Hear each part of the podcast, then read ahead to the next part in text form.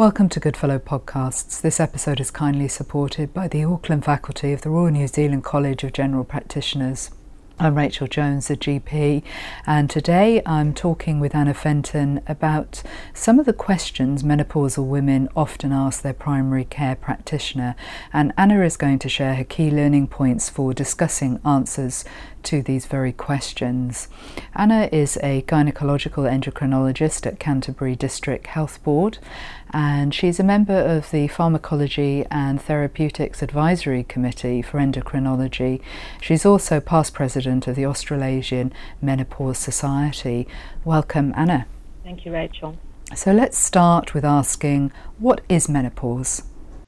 A really good question because I guess literally the definition means the end of menstrual cycles, but I think uh, we tend to use it as a term a lot more loosely than that to really describe that whole uh, perimenopause transition, uh, which includes the time leading up to our period stopping and the time after where uh, the symptoms may be uh, an ongoing issue.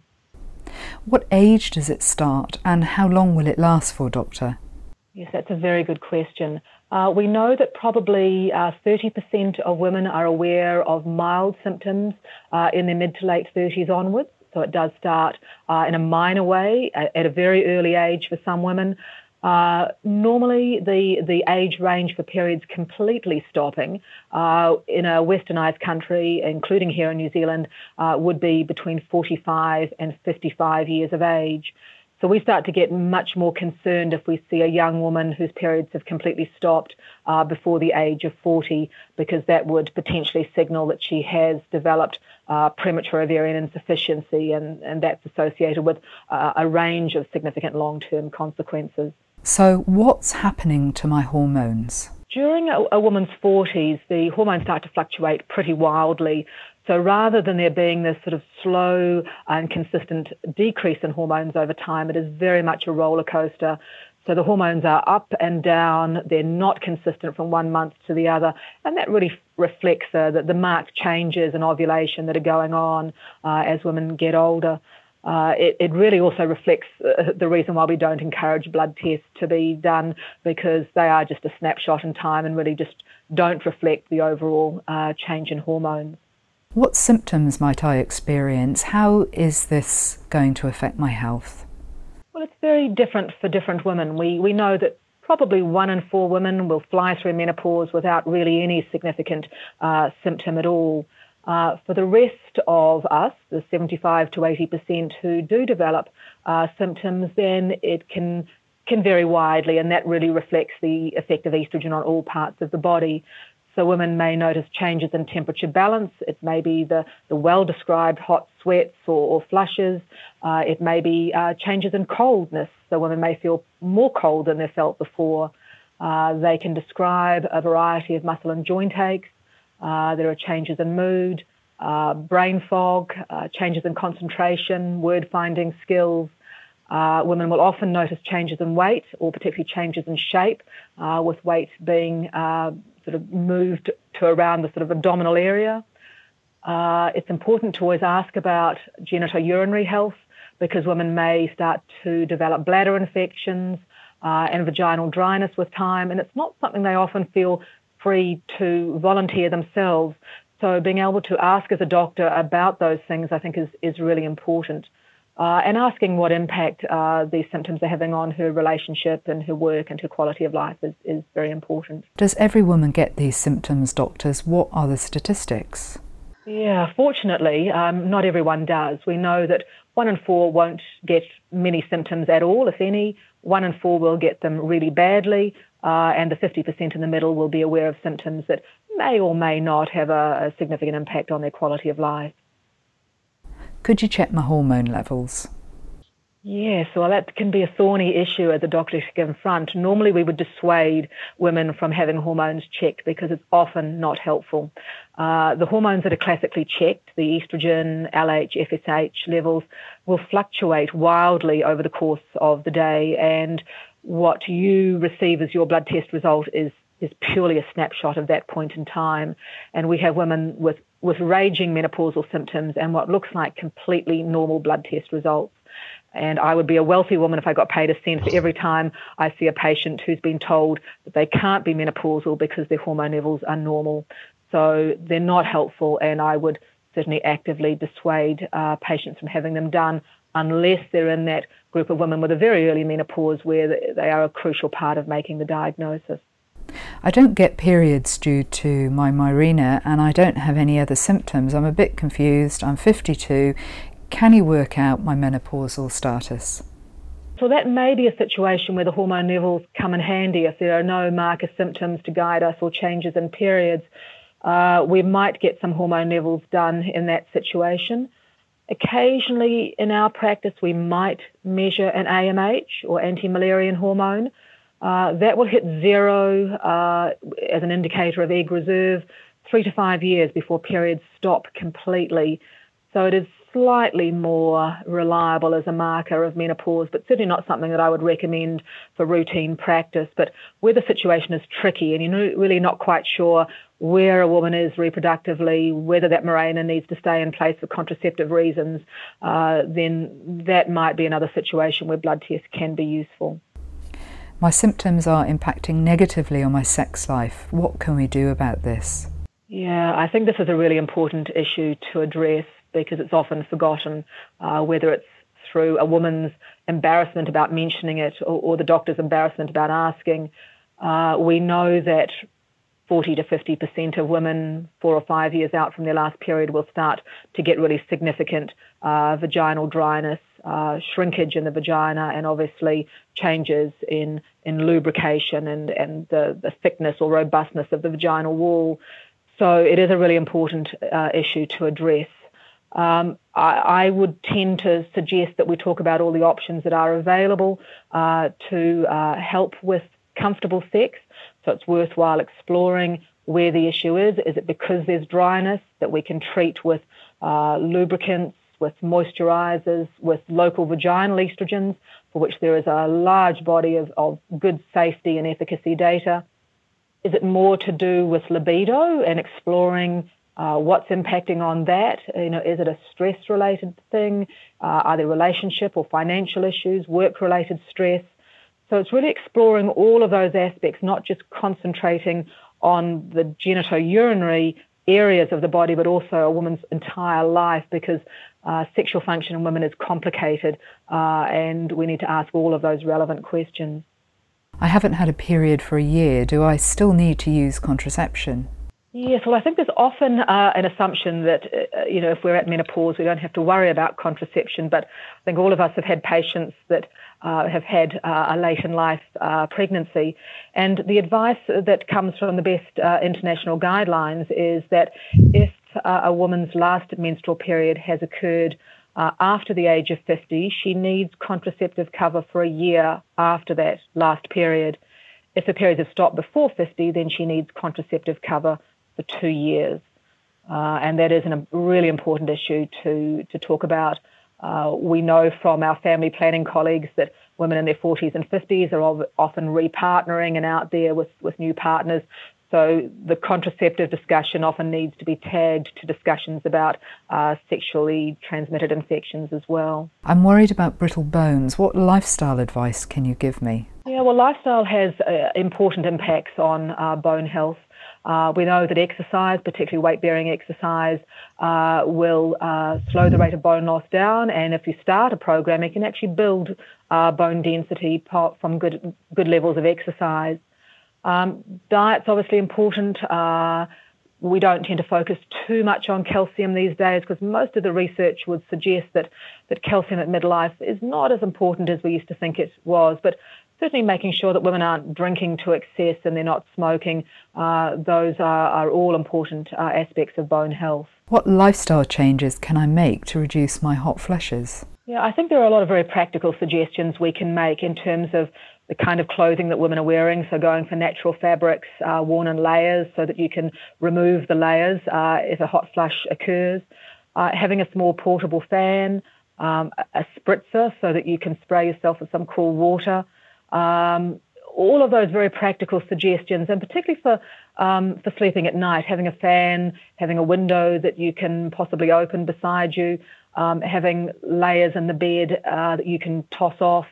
Um, all, all, of those just very practical suggestions I think are really important. What treatment options are available for these hot flashes and how effective are these treatments, Doctor?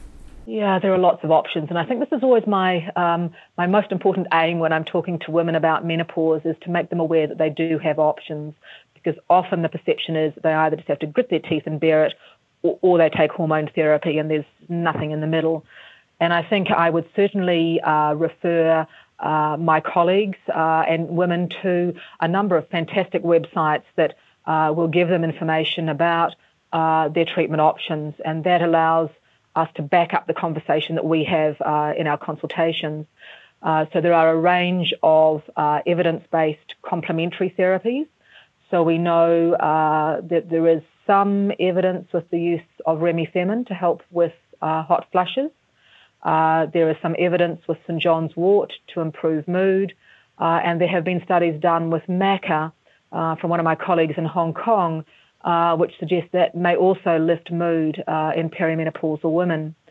Uh, there is very good evidence with hypnosis. There have been three uh, controlled trials with hypnosis showing that that uh, is of some benefit. Uh, and we've also had studies looking at things like acupuncture, yoga, some of those other complementary approaches which don't seem to be so effective. Uh, but we do talk to women about CBT, cognitive behavioural therapy, and mindfulness, um, because again, there's some good evidence that they uh, will help a woman cope with the, the severity of the symptoms that she may be faced with. Uh, there are also a range of prescription therapies that are non hormonal that we talk to women about, uh, and the evidence would uh, support uh, trials of cetirizine, which is a common antihistamine that most of us have in our bathroom cabinet. Uh, there is some data with oxybutynin that most GPs would be very familiar with uh, in terms of using it for bladder issues. There's some very nice data with that showing that doses of around 15 milligrams a day uh, will help attenuate flushes. I think most GPs are familiar with using uh, SSRI therapy, uh, and there's some very good data with gabapentin. Uh, so I, I tend to work my way through those options when I'm talking to women, so they are aware that there is something there that, that will do the job uh, and that will be something that they feel comfortable with using. Uh, for the women where uh, hormone therapy is not an option and they've tried some of those options that we've just discussed, uh, here in Christchurch we are using a nerve block procedure called stellate ganglion block. Uh, which is a local anaesthetic procedure just into the base of the neck, uh, which is a very straightforward procedure uh, putting local anaesthetic into the stellate ganglion, which is part of the sympathetic nervous system, and that for many of our cancer survivors is a useful technique to attenuate the flushes and sweats uh, by a good 50% plus. Uh, and then, of course, we have the, the discussion about hormone therapy, which can be a bit uh, more detailed because of the controversy in that area. Is hormone replacement therapy safe to use? What, what's the latest advice? Yeah, that's a very good question. And I think, you know, hormone therapy has been through a roller coaster over the last uh, 15 to 16 years.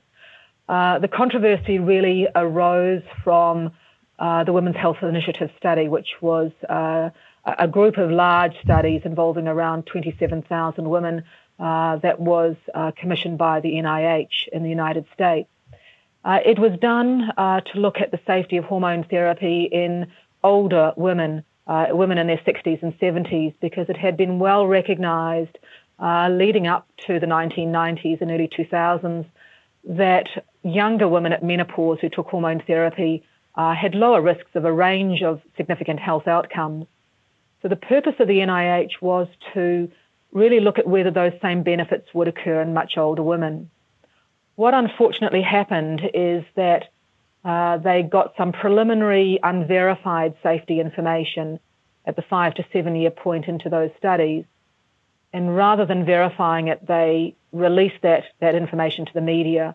Uh, and that suggested to women that if they took hormone therapy, they were at much greater risk of clotting, stroke, heart attacks, and breast cancer. So it had a devastating effect on the area, and women uh, largely in droves just exited off their use of hormone therapy. And it's really not recovered in any great way since then. And that's really despite, uh, I think, there being some very good reanalysis of that data, despite uh, a number of other studies that have been done uh, looking at the normal young group of women at menopause using hormone therapy. And despite the fact now that we have guidelines from all of the international expert groups that tell us that hormone therapy uh, is safe. So I think we can summarize for the women who are at menopausal age experiencing symptoms that uh, the, the, the risks are tiny in that age group, and all of the expert societies have come out saying benefit exceeds risk. Uh, we know that uh, quality of life is improved. Uh, the Cochrane collaboration has confirmed that there is a 50% reduction in the risk of coronary artery disease in women taking hormone therapy at menopause. Uh, there are reductions in death from all causes, including Alzheimer, dementia, uh, reductions in bowel cancer, and reductions in fracture risk. And in that younger group, we don't tend to see any increase in clotting or stroke risk. And in fact, uh, in September of 2017, the researchers of the WHI have come out into print and rescinded all of the uh, data that suggested there were increased risks of, of adverse events in the cardiovascular area. Mm. So that are, are, now all gone. So that only really leaves the, the concern about breast cancer. And I think what we've learned uh, over the last 15 years uh, of controversy is that uh, we don't see uh, an increase in breast cancer risk in women using estrogen alone. It seems to be a progestogen related phenomenon and it appears to be related to the choice of the progestogen and the length of therapy. So some of the, the older, more synthetic forms of progestogen seem to be associated with an increase in risk after more than seven years of use, and that increase in risk uh, affects one in a thousand women. So it's a small risk, uh, but it appears to be there. Whereas the oral uh, micronized progesterone, a more body identical form of progesterone, seems to have a much lower uh, if perhaps no risk uh, of breast cancer. So there are certainly differences in, in um, the products that are available, uh, and doctors can certainly tailor their use of hormone therapy and their choice of products to an individual patient. Mm. And certainly, all of the guidelines now come out saying uh, benefit exceeds risk. Uh, ensure that you have a dose and a duration of therapy that is appropriate for your patient. How long should I stay on it and how do I wean myself off it? Yeah, and those, those are really good questions because I think with the evidence we now have, there is no arbitrary time uh, at which point you have to come off it. Uh, we know that 10 to 20% of women are still having menopausal symptoms 10 years after their last menstrual period. So it needs to be continued for the length of time that is appropriate for that woman. Uh, and often, what we'll do every couple of years, if we're using it mainly for symptom control, is just to slowly wean it down and see what's going on in the background. And if the symptoms flare up and they're severe again, then we increase the dose and continue on. Uh, but for the women whose symptoms do go, that progressive weaning process allows them to uh, gently exit off the hormone therapy uh, and and then remain off it.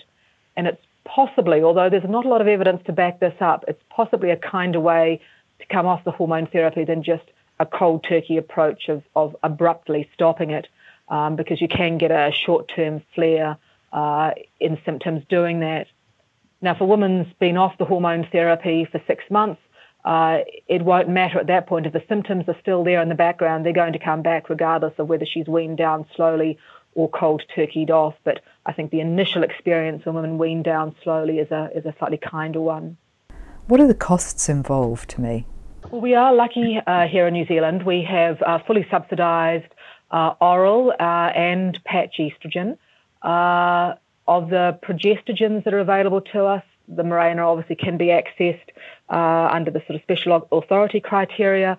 norethisterone and medroxyprogesterone acetate, which are the two subsidised progestogenic options, are there, and then micronized oral progesterone is fund is, is sorry unfunded at the present time, uh, but is available. And if we elect to prescribe that, then the women are looking uh, at a monthly cost of around thirty-five to forty dollars. My friend says I should ask you about body identical hormones. What are your thoughts about this? It's a very good question. Um, there's been a lot of controversy about uh, bioidentical hormone therapy uh, at menopause. And this is an area that's really grown out of the controversy related to the safety of prescription hormone therapy.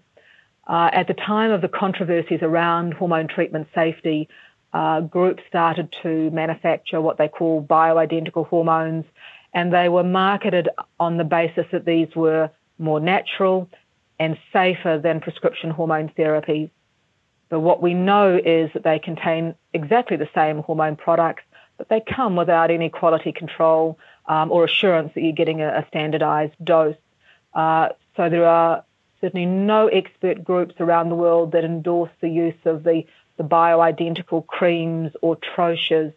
And what I tend to discuss with women is the fact that what we prescribe in terms of our oral estrogens, the patch estrogens, and the micronized progesterone, which are all of pharmaceutical grade and largely funded by Pharmac, they contain exactly the same plant-based estrogens as the bioidentical uh, hormones, but they come with that assurance that the pharmaceutical companies have to have done research to prove that they're they're safe and effective, uh, and we know what we're getting in each individual tablet. So they're not not something uh, that we would put to one side and prescribe bioidentical creams in preference. I would hope that the the bioidentical hormones really are something that people put to one side and, and don't go down that path. It all sounds rather depressing. Can menopause be a positive experience? Yeah, I think when we have these kind of discussions, it does sound a bit gloomy, doesn't it? But I think, you know, for many women, it is a really uh, uh, positive time because obviously the periods have stopped. And for the women that have had, you know, significant cyclical symptoms and pain uh, associated with that, it's a much better time of their life. And I think as we see women coming out the other end of this, you know, they, they take charge of their lives, they become more confident. I think um, it, it is actually quite an empowering time in a woman's life. So I, I do tend to also focus when I'm talking to women on the positive things that come out of this rather than sending them away feeling terribly depressed. Mm. And what resources can I look at to find out more information? Yeah, I think Dr. Google is something that most of our patients use, but there are uh, better resources than that. Um, there are two websites that I would strongly endorse. Uh, the Australasian Menopause Society, uh, which is uh, menopause.org.au, has fantastic resources for doctors and for women. So there are uh, over 30 information sheets and there are half a dozen excellent videos that go through uh, all of the options available to women at menopause, both the alternative and the prescription therapies. They, they cover um, the, the pros and cons of hormone therapy in a way that's very accessible, uh, and they're only five or ten minutes long. So uh, the AMS website is a fantastic resource. For women, uh, there is also another great website, which is Menopause Matters, uh, or one word, .co.uk. Uh, that's run by one of my colleagues based in the UK who uh, has been a, a, past president of the British Menopause Society, and that is an absolute treasure trove of fantastic information for uh, for women. And she's very active on Twitter. So if you've got patients who are into social media, um, there's a lot of information that's very evidence based that comes out onto Twitter uh, on a daily basis uh, from the Menopause Matters group. And then from a, a local New Zealand perspective, um, I would recommend a book written by um, by Bev Lawton, uh, who's one of my uh, academic GP colleagues in Wellington. Um, she published this a couple of years ago now. It's called Menopause, a New Zealand Guide. Uh, it's published by Your Health.